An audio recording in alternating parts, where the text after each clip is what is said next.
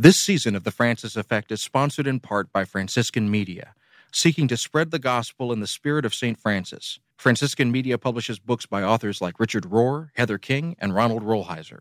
Get 25% off your first order in the store when you use the code FrancisFX. That's Francis, the letter F, and the letter X at franciscanmedia.org. That's franciscanmedia.org.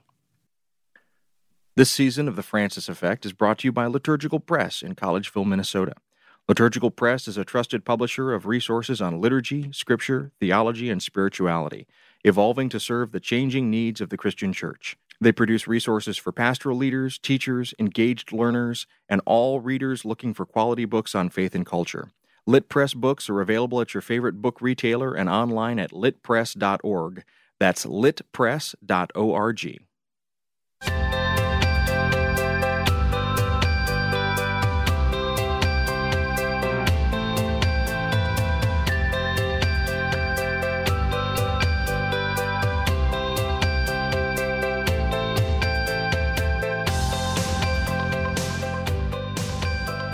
Hello and welcome to the Francis Effect podcast. My name is David Dault. I host a radio show called Things Not Seen about culture and faith. I'm an assistant professor of Christian spirituality at the Institute of Pastoral Studies at Loyola University Chicago.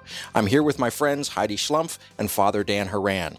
Heidi is the executive editor and vice president of National Catholic Reporter, a publication that connects Catholics to church, faith, and the common good with independent news, analysis, and spiritual reflection. Father Dan is the director of the Center for Spirituality and professor of philosophy, religious studies, and theology at St. Mary's College in Notre Dame, Indiana. Every couple of weeks, we get together to discuss news and events through a lens of our shared Catholic faith. Father Dan, Heidi, welcome to you both. I'm delighted to be back with you. How are you doing today? Dan, how have you been? Good, David. Good to be here. Good to see you, Heidi. Good to be with you both. And uh, to our listeners, it's a snowy, cold, northeastern Indiana kind of day, but it's a good one. We're recording on Valentine's Day, which for those of us who are in religious life means practically nothing. But for all of you who are enjoying uh, the romance and the sharing and the love and the stress of did you buy enough chocolates or flowers? Peace be with you. Heidi, how are you doing? I did buy enough chocolate. I'm all set for Valentine's Day and also spreading the love around to all my Galentine's Day friends. So we celebrate it as a day that we can honor all of the people that we love in various ways, not just romantic love. But we're doing great here. Things are busy at NCR as usual, and things are going well with my family. I'm you know, live in winter. It's starting to get to be the point where even winter lovers like me are getting a little tired of winter, but but I'm hanging in there. How about you, David? How are you doing? Well, my experience as a father of a 12-year-old means that I navigated Valentine's Day by spending my yesterday helping my daughter pick out the outfit that she would wear to school and helping her think about which Valentines would be uh, neutral enough to be able to give to the boys in her class who she doesn't want to give, and some of the girls in her class that she doesn't want to give any of the the the sort of insinuations or possibilities because ideas and thoughts run rampant at this time of year at this age. And so everybody is wondering who's going to be pursuing who. And my daughter at this point wants to stay out of all of that. And so it was not exactly an emotional day but it was a day where we saw the kind of near presence of overwhelm if we weren't careful. I think we navigated it well i'm proud to say.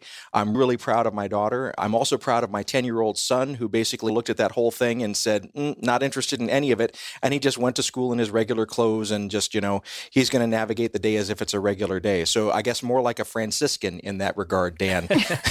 so, and for me personally, I'm still recovering from the shingles, a chronic kind of long term illness. So I'm in my fifth week, I think, right now. I'm doing much better, but still have to be uh, careful about my energy. The semester is in full swing, and I'm continuing to work on new books and book revisions, which is a pleasant task for me. But everything is just, it's a constant act of juggling all of the balls in the air at the same time. And, and that is my life. So, as you all have been coming out of this weekend, did either of you get involved in Super Bowl stuff or a Super Bowl party? I didn't, but maybe you did.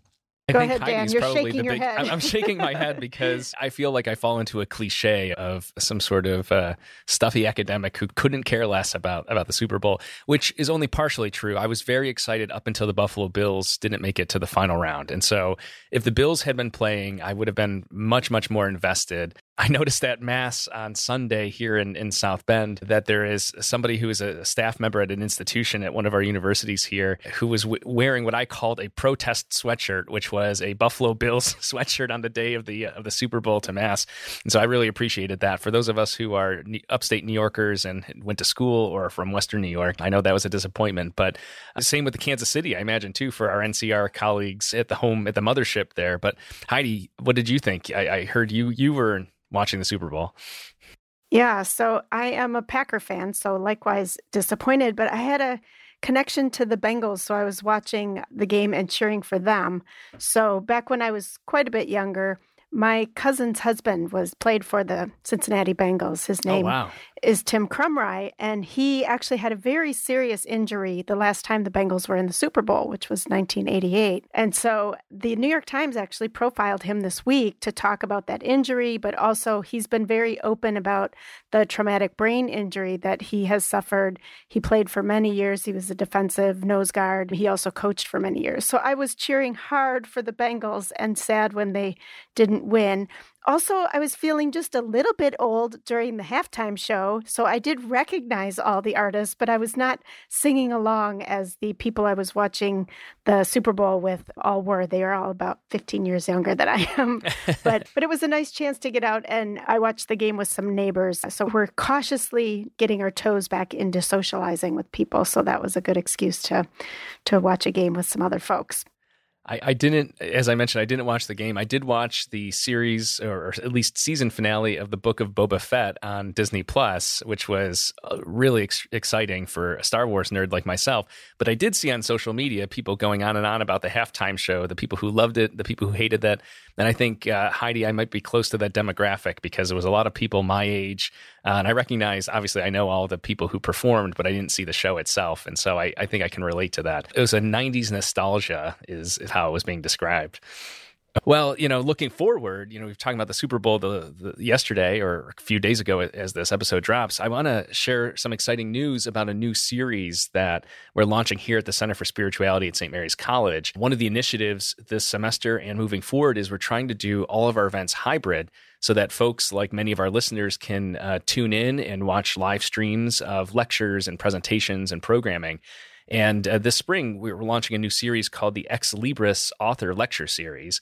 And every semester, we'll have three or four authors come to campus and talk about their new work, their new books, typically about things related to the mission of the center. So, spirituality, theology, sociology, and the like, particularly at the intersection of uh, religious life and, and faith.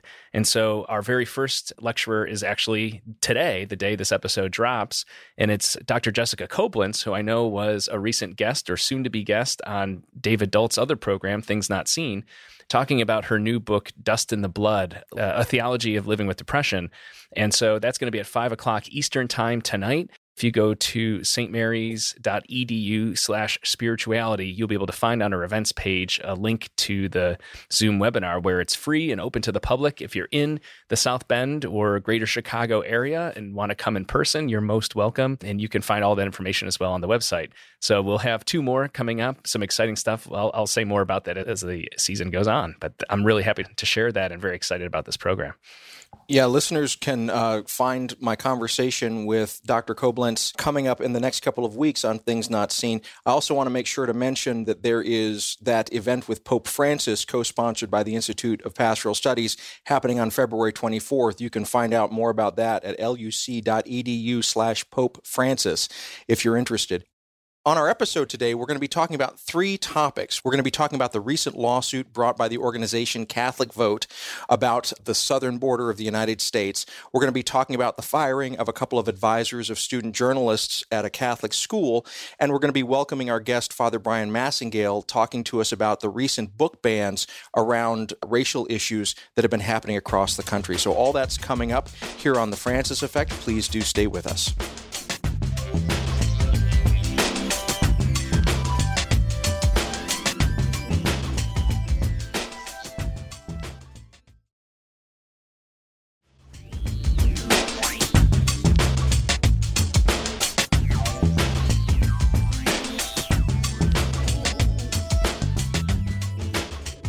Welcome back to the Francis Effect. I'm Heidi Schlumpf, and I'm here today with David Dault and Father Dan Horan. Every couple of weeks, we get together to discuss news and events through a lens of our shared Catholic faith. In early February, the Michigan based organization Catholic Vote announced that it was bringing suit against the Biden administration in order to obtain possible records of communications between federal agencies and Catholic organizations working on the southern border of the United States. Brian Burch, the president of Catholic Vote, released a statement on February 9th that declared, quote, American Catholics deserve to know the full extent of the U.S. government's role in funding and coordinating with Catholic Church affiliated agencies at the border and what role these agencies played in the record surge of illegal immigrants over the past year. Unquote.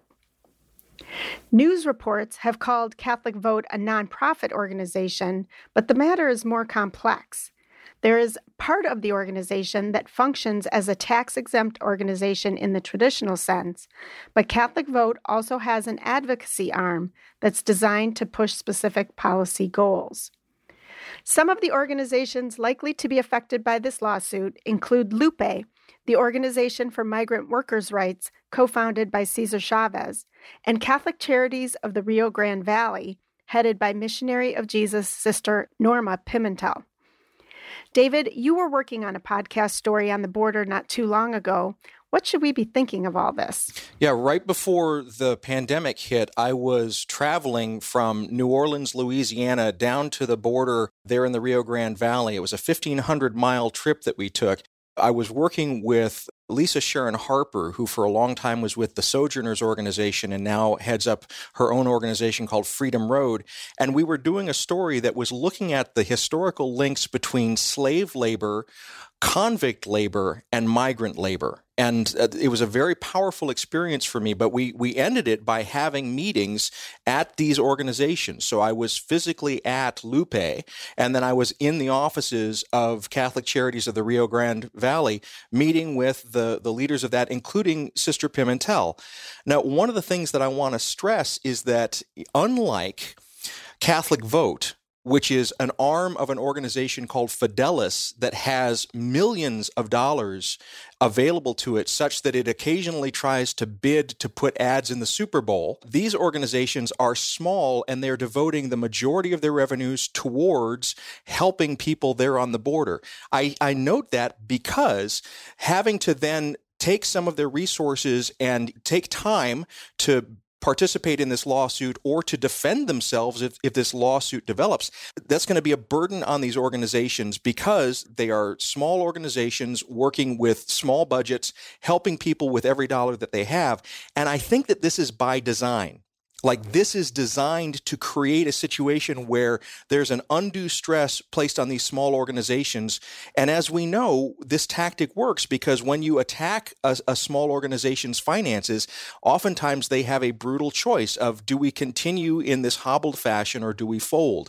So I think that all this is part of a calculated effort, but I want listeners to understand, particularly, that when we hear about Catholic Vote, as you mentioned, being a nonprofit organization, one part of it is nonprofit, but there's a part of it where revenues are put towards this kind of policy advocacy. And that's something sometimes that doesn't get talked about enough. So there's a lot here that we can dig into.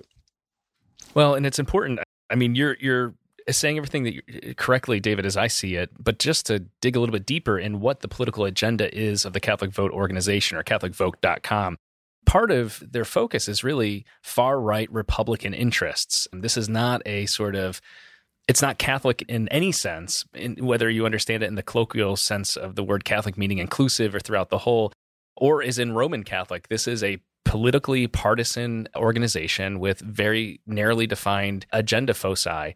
You know, for instance, why is this a concern at the southern border under and why are they targeting those as you rightly say David who are nonprofit organizations who are working to live the gospel to provide clothes to the naked and shelter to the homeless and food to the hungry when during the 4 years of the Trump administration during their abhorrent anti-life policies on the border and the deportation of so many people and the separation of children from their families, they were absolutely silent, if not supportive, of administration's policies.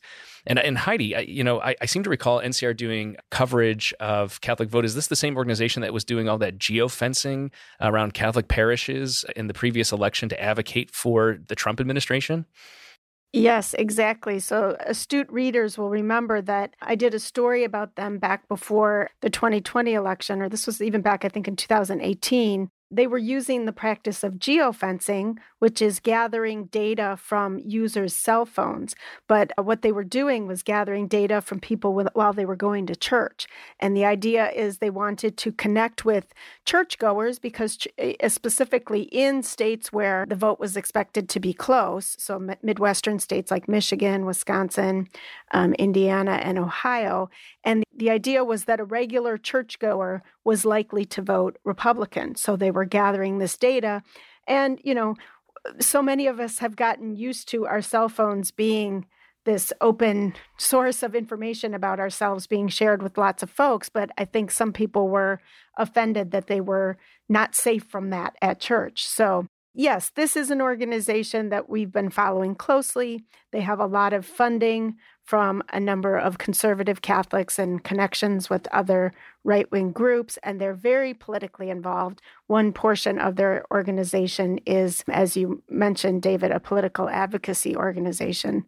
This is clearly a nuisance suit, but it does really shock me because I think I thought that Sister Norma and the amazing work that she does at the Hope Border Institute and with Catholic Charities of the Rio Grande Valley was something that, you know, was universally admired by Catholics even on the left and the right. So for them to go after her as well as Bishop Danny Flores, it was really surprising to me because they are among some of the the best representatives, I think, of Catholic social teaching.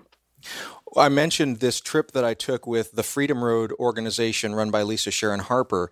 We started at a, a preserved plantation outside of New Orleans, and then we went to Sugarland, Texas, and I stood in a mass grave where convicts were buried as they dropped under brutal labor conditions, basically using the, the 14th Amendment, which says that you can't enslave anybody unless they are imprisoned Texas made an economy out of basically selling prison labor and working the laborers until they died and then just basically burying them where they stood. And then we went down to the border, and what we saw were conditions oftentimes that were very similar to those that I had seen historically outside of New Orleans and historically outside of Brownsville, Texas.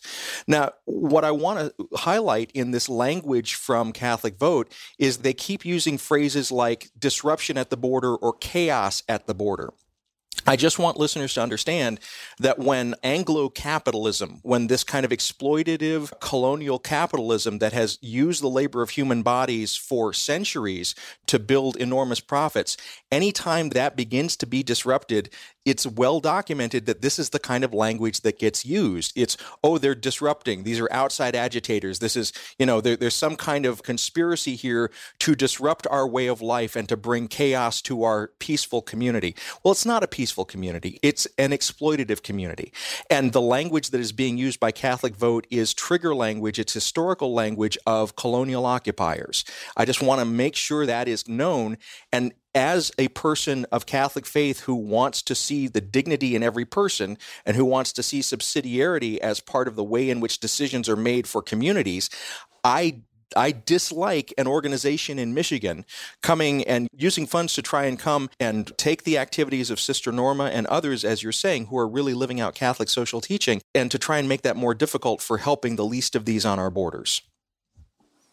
What end? I mean, is there anything other than you know, a political ideological agenda at play here.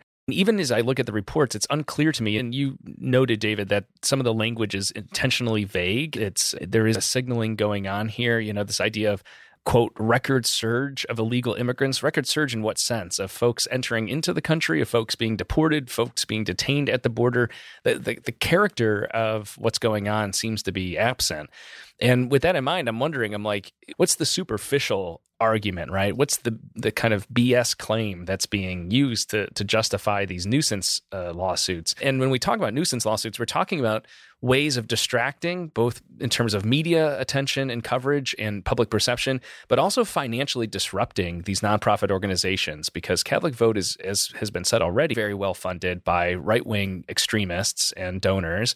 And, you know, here are people who are attending to the poorest of the poor and the most vulnerable in our midst, living the gospel in the Catholic faith tradition, who are not doing, they're not, there's no political agenda at the border in these nonprofits, these Catholic services organizations. It's a matter of caring for the life. In this case, I, I, would go so far as to say that Catholic Vote, the irony in that name is that this is one of the most anti life organizations and certainly one of the most anti life actions that one could imagine in this case. Because these organizations like Sister Norma's and Catholic Charities on the border, you know, they're caring for the life of women and men and children. And so I guess I'm trying to wrap my head around maybe thinking back, Heidi, to what you were saying earlier, which is the work of people like Sister Norma, who has been recognized by the Holy Father himself for the good work that she's done in living the gospel, is the most Catholic, the most pro-life thing you can imagine. So, what is what's the end game? Is it is there anything other than political political agendas at play? Well, I wish I knew, but it does seem to me that they're trying to bring up the issue of immigration so the US bishops who maybe are in disagreement about various more conservative or liberal issues, the one issue that they all agree on, or at least agreed was important to address here in our country, was immigration and to treat immigrants and, and refugees and migrants with respect and to even possibly expand the ways in which we allow them to come to this country. But then what you have is a group of primarily lay people, so this is not a, a clergy or a bishop's led organization, who are, you know, to the right of you know even the Catholic, the institutional Catholic Church on this issue, or on this issue that has been a bit more of a unifier even among Catholics. So yeah, I, I wouldn't be surprised. CatholicVote.org, I don't think, is a huge fan of Pope Francis to begin with.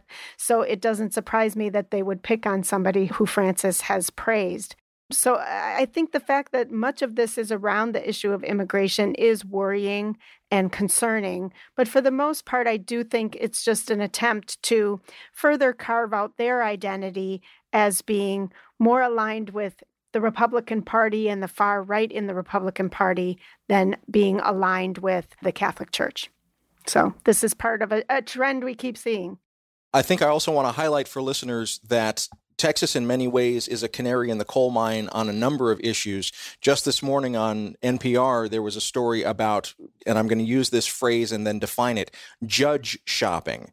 And what that is, where you begin to file lawsuits and petitions against actions of the Biden administration in various courts that you think will be friendly or will receive a friendly hearing to your petition. And you just do it in multiple places until one of them sticks and a judge begins to block an action of the Biden administration administration. And so this is happening all over Texas right now, where these lawsuits are being filed in multiple jurisdictions, hoping that something sticks. And so what we're finding is whether we're talking about immigration issues or whether we're talking about other issues around mask mandates or health issues, what we're seeing is Texas is in many ways ground zero for a type of legislative attack that is multi pronged and is happening. It's very well funded in many jurisdictions. It's able to bring lawsuits again and again until something begins to get traction in the court system. And so this is part of a coordinated strategy. And that's what I want to stress again and again to listeners is that, you know, what we're seeing with Catholic Vote is not happenstance. It's not disconnected from these other right wing efforts.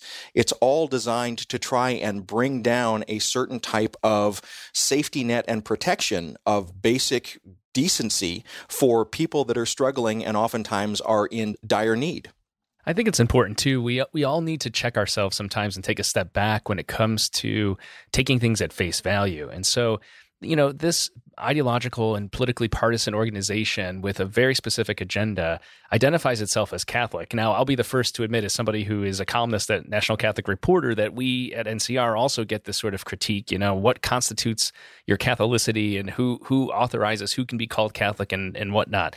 Truth be told, pretty much anybody in the United States, you know, you can create an organization and use that term in most cases. And so I, I say that only because I think a lot of well meaning, well intentioned people, oftentimes looking for resources or looking for news sources or something like this, might go to the internet or might have somebody share some sort of information with them and see CatholicVote.org and think, well, this must be an authoritative body of the Roman Catholic Church in the United States or somewhere else.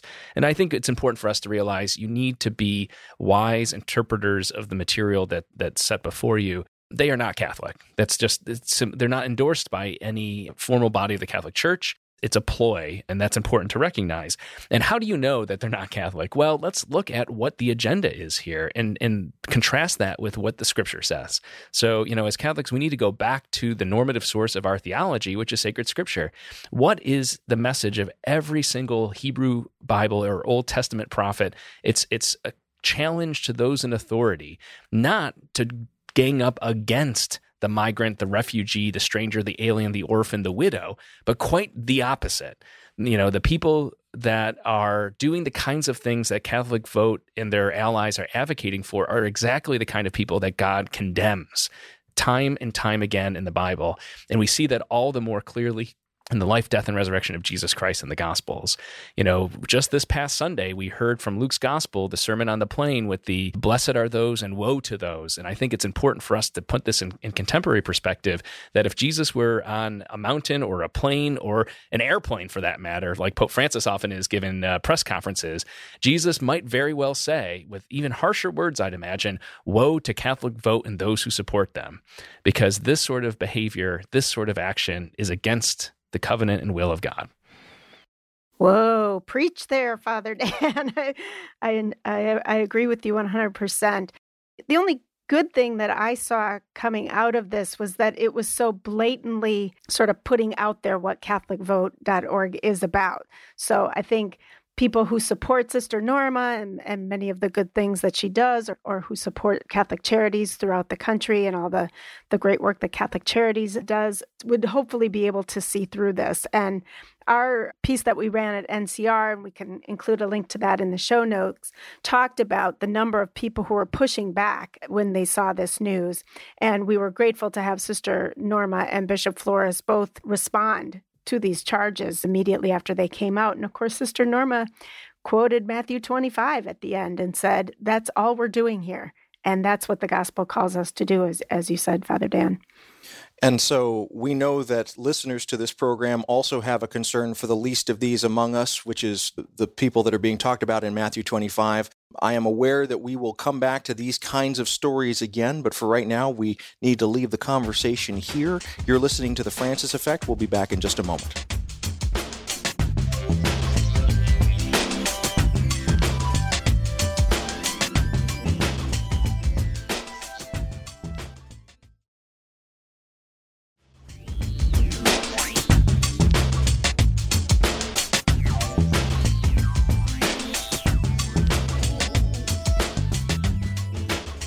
Welcome back to the Francis Effect. I'm David Dault, and I'm here with Father Dan Horan and Heidi Schlumpf. Every couple of weeks, we get together to discuss a variety of topics from a perspective informed by our shared Catholic faith. In December, two teachers at Regis Jesuit High School in Aurora, Colorado were fired because, as faculty advisors to the student magazine, they allowed publication of a student's essay that supported abortion rights. As NCR recently reported, the principal first praised the essay as, quote, provocative, unquote. But after complaints came to the school board and the Archdiocese of Denver, the two teachers were fired for, quote, poor judgment and personal misconduct, end quote, and for allegedly bringing scandal to the school. Maria Lynch, one of the fired teachers, told NCR that she is pro life and that she frequently shared those beliefs with her students and colleagues. But Lynch said she also welcomed challenges to the church's teaching on life issues. She told NCR, quote, I want my students to be able to express their questions and doubts in class and in writing so that we can engage in a real conversation with them, end quote. The Constitution prevents administrators at government run public schools from censoring student media. But because the First Amendment only prevents the government and those acting on its behalf from denying free speech rights, students at private institutions do not have the same rights to freedom of expression that students at public institutions do. Heidi, in your recent column in NCR, you argue that Catholic schools should extend free expression rights to student journalists. Why do you think that's a good idea for the student journalists and for the church? Well, it probably won't surprise people that as a journalist, I'm for the First Amendment and for uh, you know the rights to free speech and a free press. When I was working at a private college, not a Catholic one, and was advisor to the student media there, I was sent for some training. And one of the first things I learned was about how at private schools student journalists are not covered and and too often what that turned into was a chance for the administration or others to try to censor them it is true that in some states they've tried to enact laws that do protect student journalists even at private schools, but that is not the case in Colorado. So I just think this is a, a bad idea. It's not what journalism is about. But I also think it's just disastrous for us as a church that we would you know, send the message that having a conversation or even a debate or a discussion about something is off the table the teacher that you quoted there said she herself is pro life and would defend church teaching and like to try to engage students in this conversation. And it seems that the principal was initially interested in that as well. He wanted to have some sort of response run in the student publication. But then once the complaints started coming to the school and to the Archdiocese of Denver, which um, people may or may not know is headed by a, a pretty conservative bishop, Bishop Aquila, then it seems like once those entities got involved, that's when the firings happened. So I just think at a time when our church is trying to say, hey, the most important thing we want to do right now is have this spirit of synodality where we all listen respectfully to one another and try to, uh, you know, talk about where we're coming from, what our experiences are. Of course, obviously, we want to always be clear about what the church teaches and why the church teaches what it does. But the idea that you can't even have a debate or a conversation about something is just going to turn off more and more young people to the church because they're looking for places where they can think out loud, talk out loud, write out loud about the things they're trying to come to understand. I think it's also important to realize, regardless of who does and doesn't benefit from more explicit protections under the First Amendment and the right of free speech. Because private institutions, you know, as you rightly said, Heidi, there are these kind of wiggle areas, and and we see this play out in other sort of court decisions around what constitutes ministry and it's you know what protections under federal employment protection apply in Catholic schools and other private institutions. All of that notwithstanding, I think it's important for us to realize that, you know, here we are talking about an educational institution. This isn't like somebody who wrote something that was published in a parish bulletin. School is a place for dialogue and exposure to a wide range of ideas and for learning and for clarification of thought.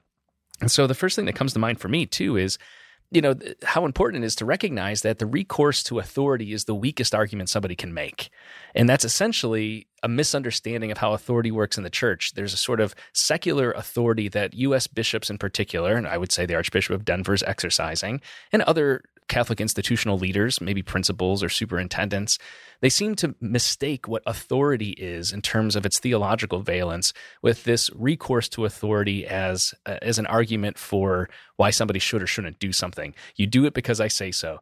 That's not actually what authority means in the Catholic Church. So that's worth noting. And it's also, you know, something that is not going to help form our young people, especially Gen Z. Gen Z, as I'm fond of saying, and many people have heard me lecture about this and, and hear me t- talk about this perhaps on this podcast in an earlier episode. Gen Z has a really high, what I would call BS detector. They are very savvy about being spun to, about they have no time as a generation for these arguments that have recourse to authority only without any kind of substance or without any kind of background or foundation. And so, you know, I, I think it's going to backfire when you don't allow students to explore a variety of perspectives and views. And that leads me to another point that that I think is worth making, which is a, a bit of a rhetorical question, but to, to the Archbishop of Denver, to those who got really upset about this student op ed, is to ask the question, what are you afraid of? Because if you embrace what Jesus Christ says in the gospel, that the truth will set you free, well, then if this is a falsehood, if this is somehow untrue, then let the conversation proceed and allow the truth of Catholic teaching, allow the truth that may surface through the Holy Spirit's interaction in you know counter arguments that are posted in the student paper or in maybe a, a different a forum or some kind of dialogue public dialogue or, or session in school let the conversation proceed. Because then if you believe in the truth and the truth will set you free if you believe that what you, the position of the church as you understand it is correct then that should rise to the top. What happens here is a chilling effect that as you said heidi stops the conversation. It's not just about constitutionally protected rights. It's about how people think form their critical imagination, come to understand themselves in the world. And if you just tell people, do this because I say so, and you can't say this because it's wrong because I say so, that's not going to get anywhere and it will very likely backfire. I think everything that you're saying, Dan, is right on, and it raises some questions for me. And with your indulgence, the both of you, I'm going to play devil's tradvocate for a moment. Uh, so, That's a good neologism. so we've been talking for most of this conversation about kind of the right to free expression, and if you hang out in conversations with more traditionalist thinking Catholics, you will occasionally butt up against the phrase error has no rights.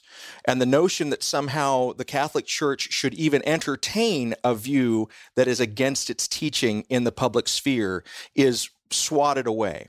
All right, so that is what I would consider if, if I were in a kind of teaching mode and wanted to use a, a technical term, that would be an example of the ecclesia docens, the teaching church that sort of says this is what's true and this is what's false. But contrasted to that, as we've said many times on this program, is a church of synodality. And again, to use a technical term, an ecclesia discens, a church that is willing to listen. And so I, what we see here is not just a question about what Catholic teaching should be and what Catholic teaching should be promulgated, but also a question about literally what the church is. I'd be interested in y'all's thoughts on that. Well, there's David Dault dropping some uh, good ecclesiological lingo there for our listeners. That's a bonus. You got your Latin phrases.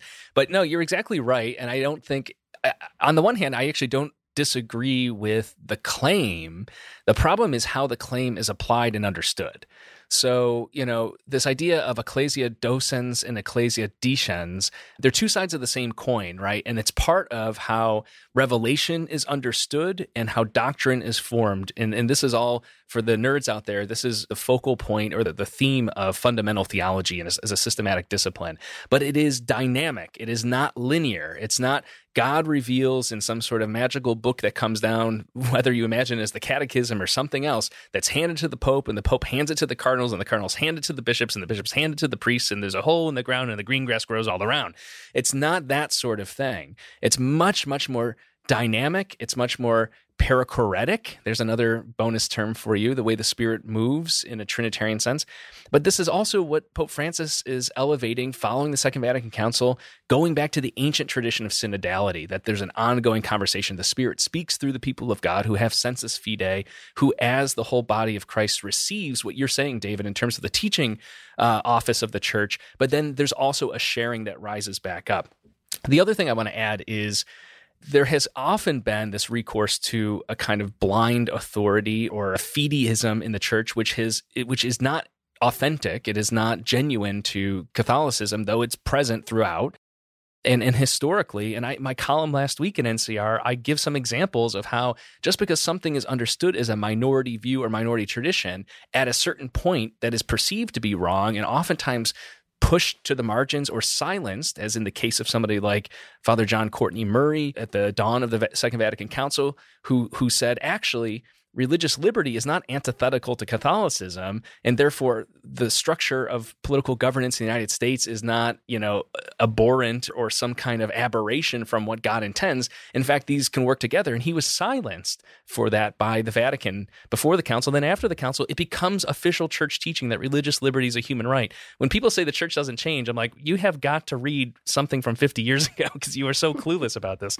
But on another note, I talk about the 16th century and the conversations around around the full humanity of native peoples in North and South America. And it was people on the outlying sort of periphery, people like the Dominican friar Bartolome de las Casas, who advocated very much upstream against great headwinds to say, yeah, these people, all human beings, are human beings. It's so fundamental. And yet that was a minority view that was in effect silenced by, you know, colonial and ecclesial interests on this front, I think I don't know that this, I'm not trying to suggest that the students' op ed is reflective of a minority view that is true. I'm just saying that if we silence the conversation and freeze the discourse, we will never come to know what the truth is. Because if we played that role throughout all of Christian history, the Catholic Church would still support chattel slavery. It would still say that religious liberty is against church teaching, which, by the way, you right wingers who love to cry religious liberty to fire LGBTQ folks, you would be against church teaching because religious liberty would not be upheld. And we could go on. Usury, you know, no Catholics could work in the banking industry. Hate to break it to you, Wall Street folks and the Napa Institute fellows.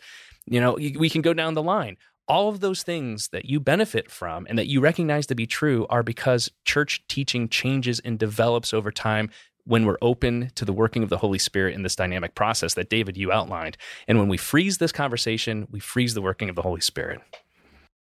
Well, I'm going to leave the ecclesiology and the Latin to you guys, but I can tell you that the problem is when you have an intersection and you have a Catholic organization that's also trying to do education or trying to do journalism.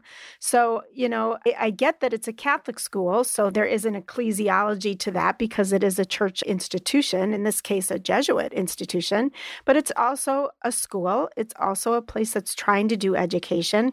And if you're going to have student journalism, then you have to take into account journalistic principles and values as well. If you want to say, hey, journalism and Catholicism can't go together because we can't have any freedom of expression, well, then at least just be honest about that. Don't try to have a student publication and then tell them they can only, you know, reprint church teaching in it. That's not journalism.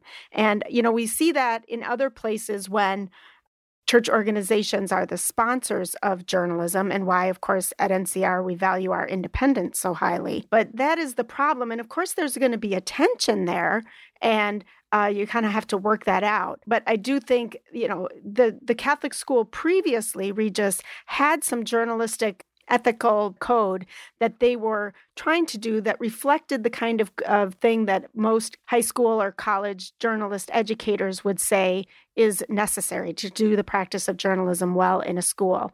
They've since pulled those and are, are rethinking them. So I wouldn't be surprised to see perhaps student media go away in some of these organizations if they are going to resort to that that argument by authority alone as you talked about Dan. Heidi, I'd be curious as you're thinking about this. I'm sure that there are other Catholic schools and organizations out there that may be struggling with these same sorts of questions. What would you suggest to guide or even encourage them as they're making what must be some very difficult decisions?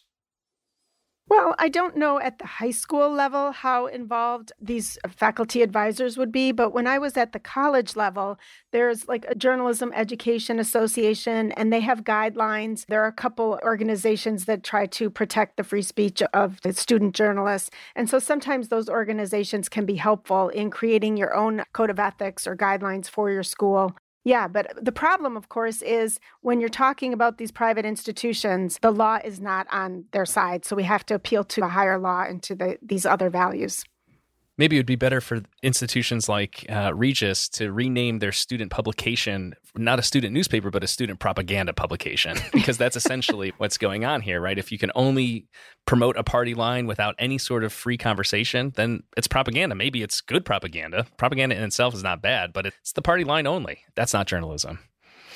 Well, as these stories continue to develop, I'm sure that we'll return to them, but for right now, we're going to move on. You're listening to The Francis Effect. We'll be back in just a moment. Bye.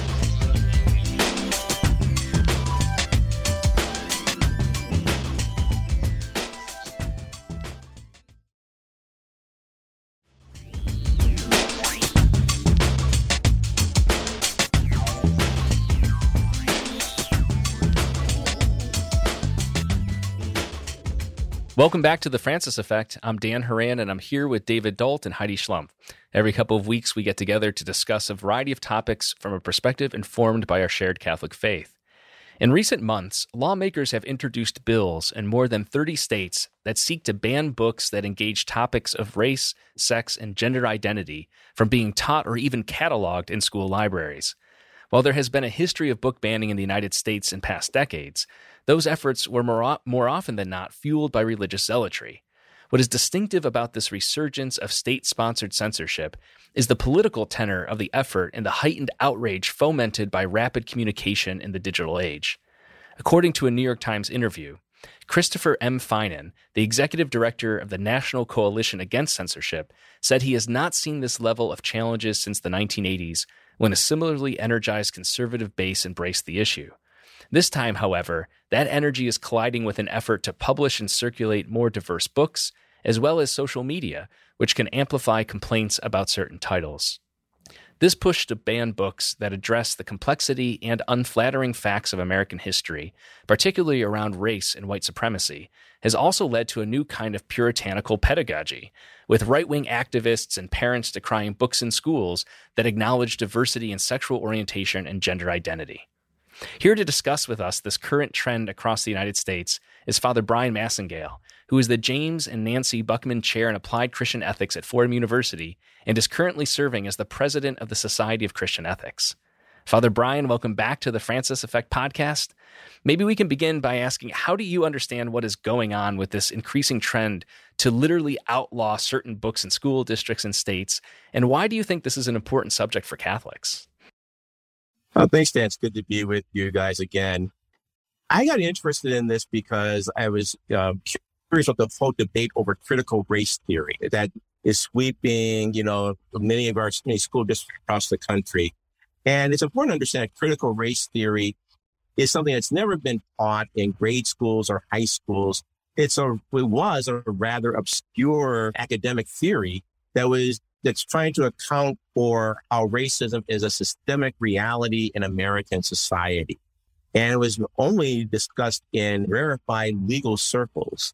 But since 2020, it's been weaponized and used by the religious right and by conservative social forces that see it as, as a, an existential threat. And those are their words to the American way of life. Now, with this kind of hysteria over critical race theory, it hand in hand with that, it's done this effort to ban certain books from grade schools and from high schools. And so I was interested to see, well, which books are they concerned about?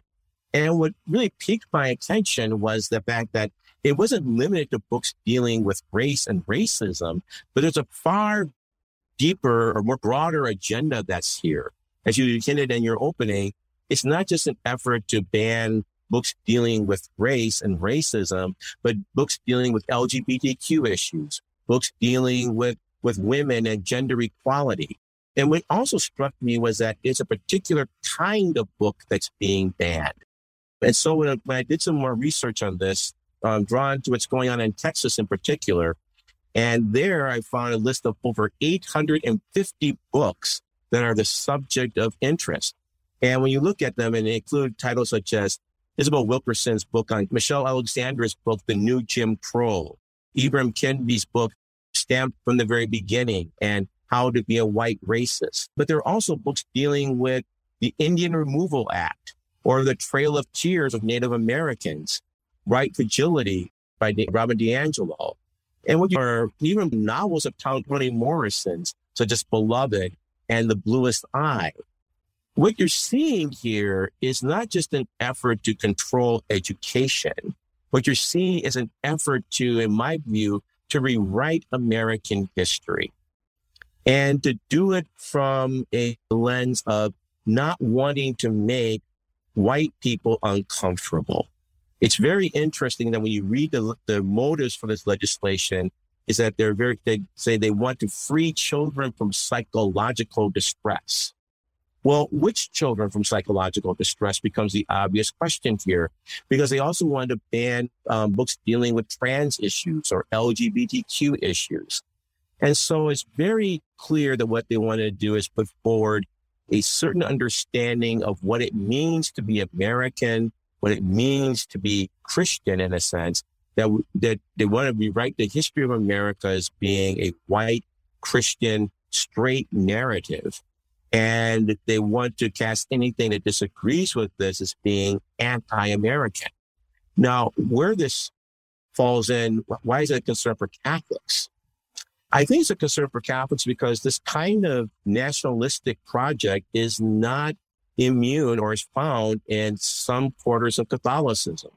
When you see that these books are broadly construed as being socialist, quote unquote.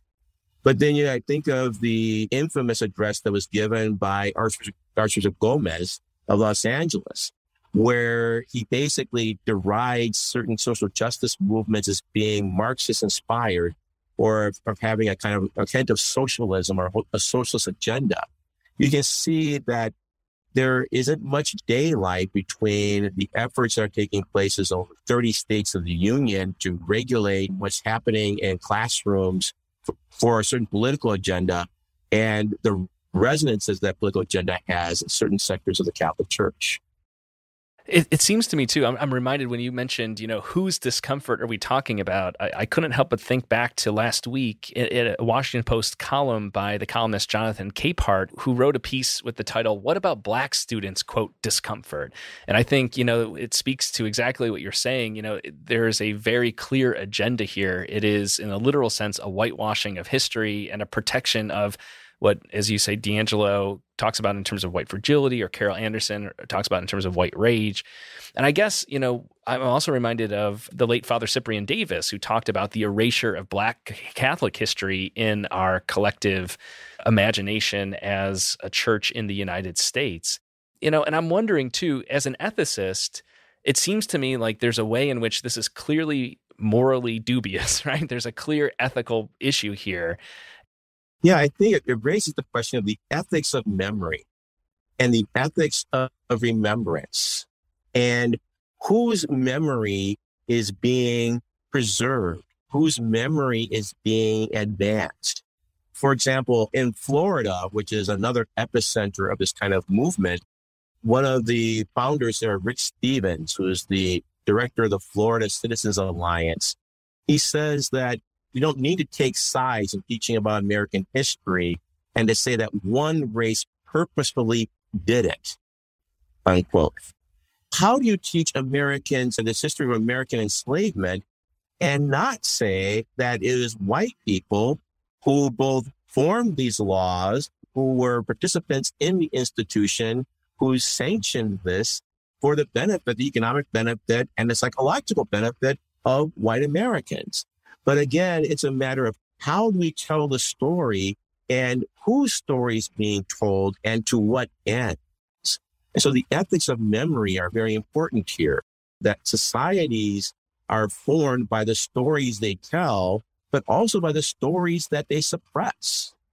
And I think this is what we're seeing here is a deliberate attempt to suppress certain memories from the educational system all to the end of, and I quote here, so that students don't, quote, feel discomfort, guilt, anguish, or any form of psychological distress, unquote.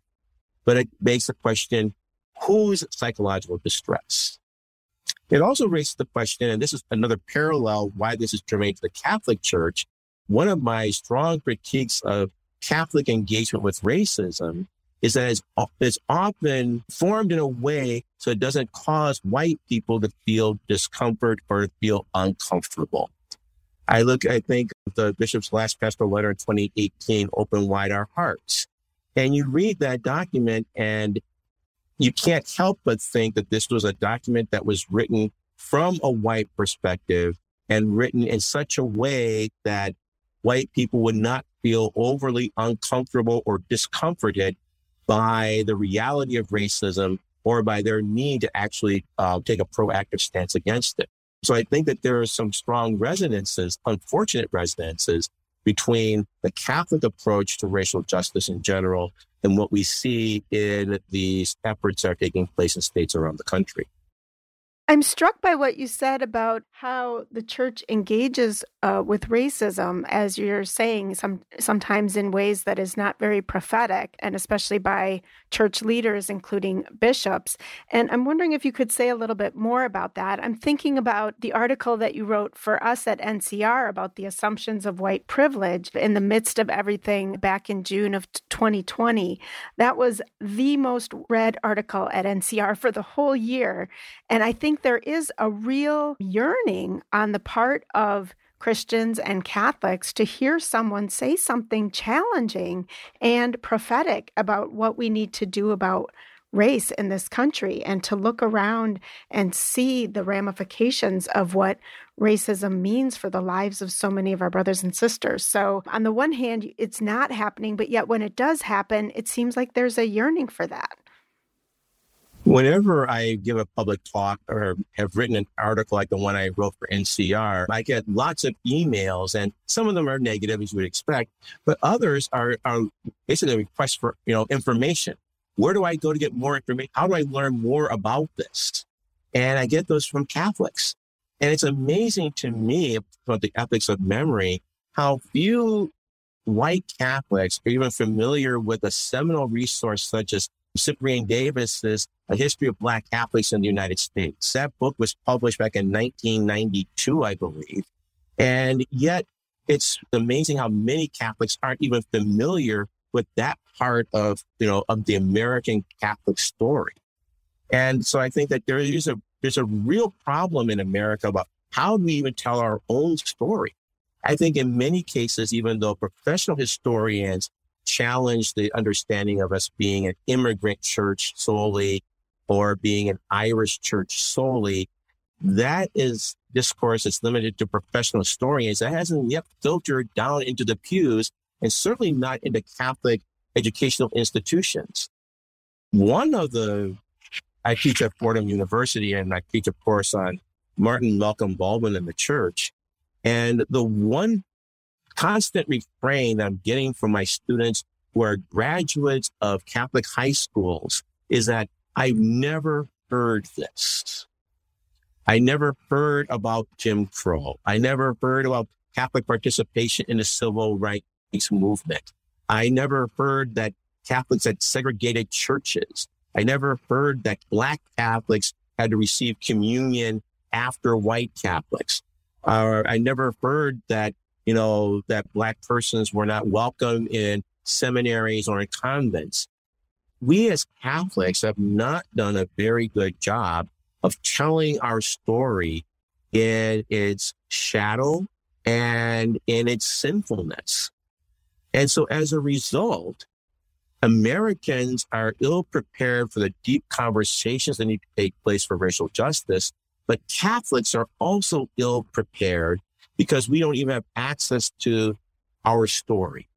We're not telling our story. We're telling a very whitewashed story. And I use those words literally. It is a whitewashed story. And it's not, we don't tell the story for the purpose of wallowing in guilt. But I think it's a very Catholic thing in our sacramental practice. We even admit that in order to be restored to right relationship with God and to each other, we have to own what we've done wrong. This is the whole logic behind the sacrament of penance. And so as Catholics, we need to be, I think, even more vigilant and insistent about telling a full story of our history in order to honor not only the truth of our history, but in order to be in right relationship with God and to be faithful to our own sacramental practice. I think that, Father Massingale, this is something that needs to be stressed, and I know that our listeners know this, but it bears repeating. So, Black Catholics are Catholics. Hispanic, Latino Catholics are Catholics. LGBTQ Catholics are Catholics. Catholics that vote Democratic are Catholics. But oftentimes, and I'm thinking about this in the wake of the Synod on the Amazon, there is this rhetoric that gets deployed that Catholicism is only white and a certain type of conservative political bent, and that anything else is somehow deficiently Catholic. And I'm wondering how you can counsel us as people who are trying to communicate in Catholic spheres. How can we more clearly demonstrate and communicate that Catholicism encompasses and embraces the variety that you're talking about because I think that message is getting lost. It's certainly getting lost at the level of the USCCB, but it's also getting lost in social media and casual Catholic discourse. How can we do better? I think one of the ways in which we start to do better is by saying that what does the word Catholic mean? The word means universal. The word, the word Catholic means all. The word Catholic has embedded in it a sense of inclusiveness. One of the ways I describe my ministry is I say that I want to work to make the Catholic Church be what it says it is. I want the Catholic Church to be genuinely Catholic. And I think that you're right that I think what, what's happened all too often is that we've had this series of litmus tests that you have to, that we have to pass in order to be Catholic. And they're usually not about creedal issues or not about doctrinal issues. They're really about political issues. And so you're Catholic if you vote a certain way. You're Catholic if you believe certain things about how the best strategies for how to preserve the sanctity of life. And notice how I put that. Catholics are not in disagreement about the sanctity of life. I think I have not met any Catholic who says that life is not sacred. I think where Catholics may disagree with each other is how do we best preserve the sanctity of life in a pluralistic society? Now, that's a debate that's worth having. But I think the way we often phrase the question is that, well, you're either for life or you're for abortion. And that's not, you know, that's not a genuinely Catholic approach to the issue. So I think one of the things I think we have to do is reclaim the word Catholic and to say, what is Catholic? What do we mm-hmm. really mean by Catholic? And to go back to the root meaning of Catholic, Catholicos, meaning universal. And do we really want to be a universal church or do we want to be a sect?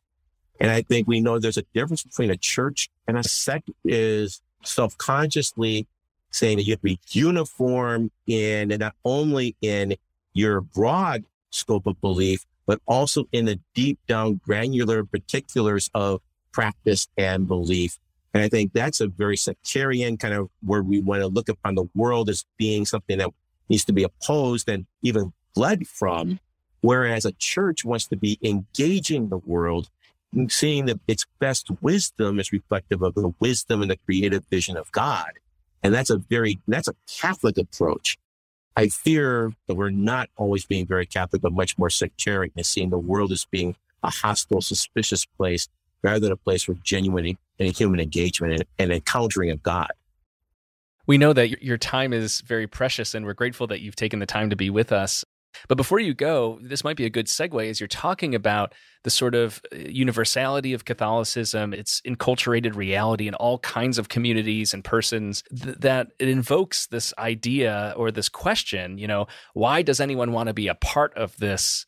you know institution and i know for one i don't want to be a part of a very narrowly defined sect as you said and i embrace and celebrate my Catholic faith. In fact, I will speak on behalf of Heidi and David, and I'm sure you resonate with this too, Father Bryan, that that we're here and we do this podcast and the other work each of us do in our own context because of our love of the faith and our love of the church. Which brings me to a question. As we're recording this on Monday, this will air on Wednesday. You're the talk of the journalism town in the Associated Press feature story about you as uh, a black gay Catholic priest who is a professor and a minister and I know that the journalist who wrote the piece had spent a fair amount of time with you, interviewing you. But like with all pieces, no matter how long these articles end up being, there are things that are left out and there are ways in which quotes and presentations can skew different perspectives. And so I'm just curious, first of all, you know, there are things that were that appear in this story that I'm sure many of our listeners will have seen by the time our podcast is released but, you know, I think one thing that doesn't get addressed is exactly what you've just been talking about with a great amount of passion, your love for the church, your commitment to the church. And so my question to you is, you know, in light of all the very real and reasonable things that you are in, as a person of faith and faithful to the church, call out and say, these are not right. We're not living what it is we say we are. Why do you still stay? That's a great question. I'm glad you asked it because when I was doing the interview, and so this something did, didn't make it in, so probably was one of those things that probably got edited, cut on the, the cutting room floor, as we would say in a film industry. A question, he posed a question, given how often the church has broken your heart, why are you still here? And I to think when he asked the question because it's not often that I hear my disappointments with the church and my experiences with the church described with the word heartache or being heartbroken. And yet I think it's a very accurate description that when I look at how my church has failed to honor those of us who are committed to the sanctity of all life, including Black life and including LGBTQ lives. When I think of my own experiences of not being fully accepted in the Catholic Church, it is heartbreak.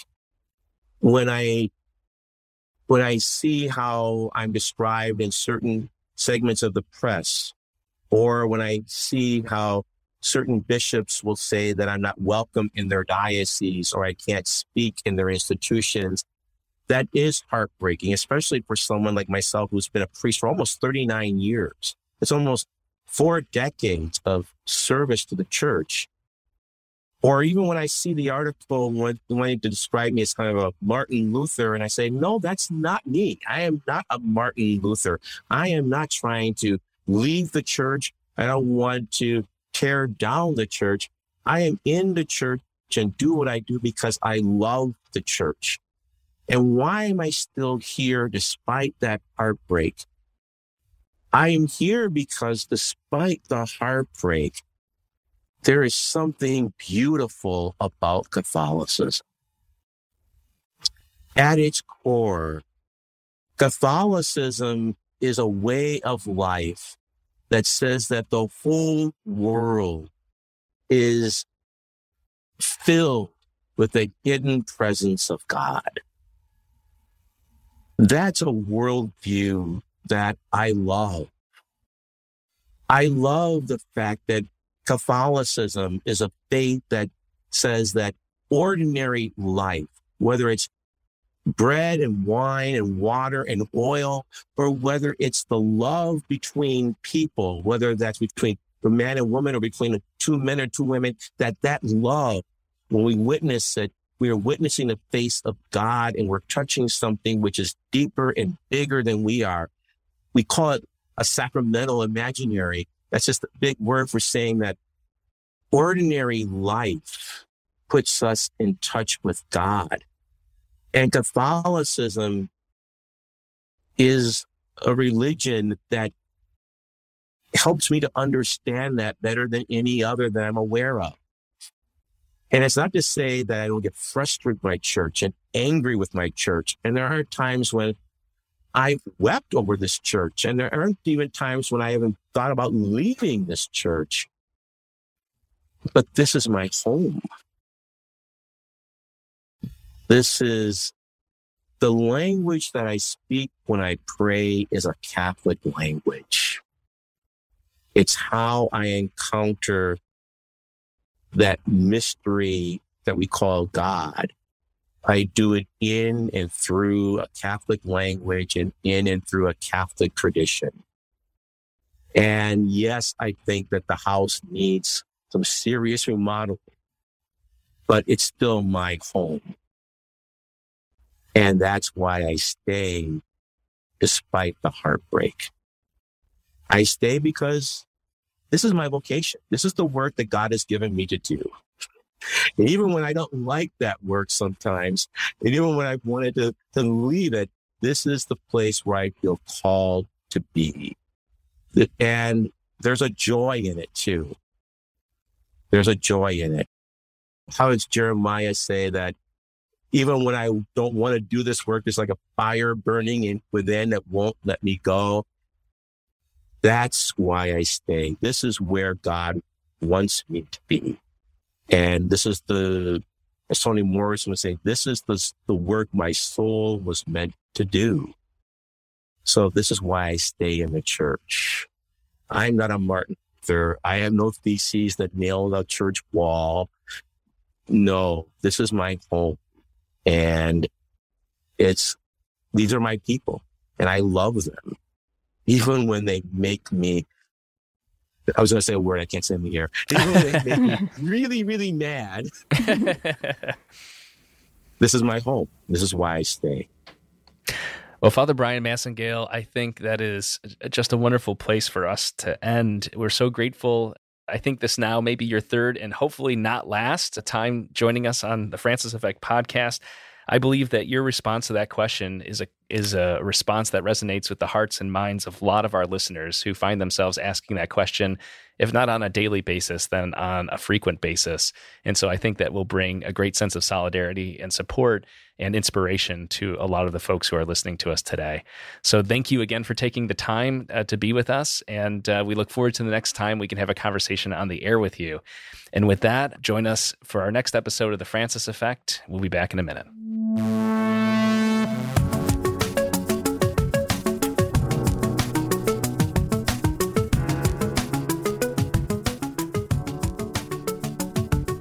Francis Effect is produced by Sandberg Media LLC and is recorded remotely in Chicago, Illinois and South Bend, Indiana. It's edited by me at the William Adams Studios in Hyde Park on Chicago's beautiful South Side. The opinions of this program are our own and do not reflect the positions of any organizations with which we may be affiliated. We want to give a shout out to the Salt and Light Catholic Media Foundation. They are not affiliated with our program, but they did give us their kind permission to use the name The Francis Effect, and we appreciate it very much. Please check out their good work at slmedia.org. This show is made possible in part by our Patreon supporters, and if you'd like to join them, please go to patreon.com slash francisfxpod. We appreciate it very much. Please follow us on Twitter and Facebook. Both of those are at francisfxpod, and our website is also francisfxpod.com. Please tell your friends about the show, and if you're here for the first time, we have seasons and seasons of episodes that you can go back to and listen to for your heart's content. We're so glad that you're here. Heidi and Father Daniel and I will be back in about two weeks. We're looking forward to being with you then. Thank you again for listening.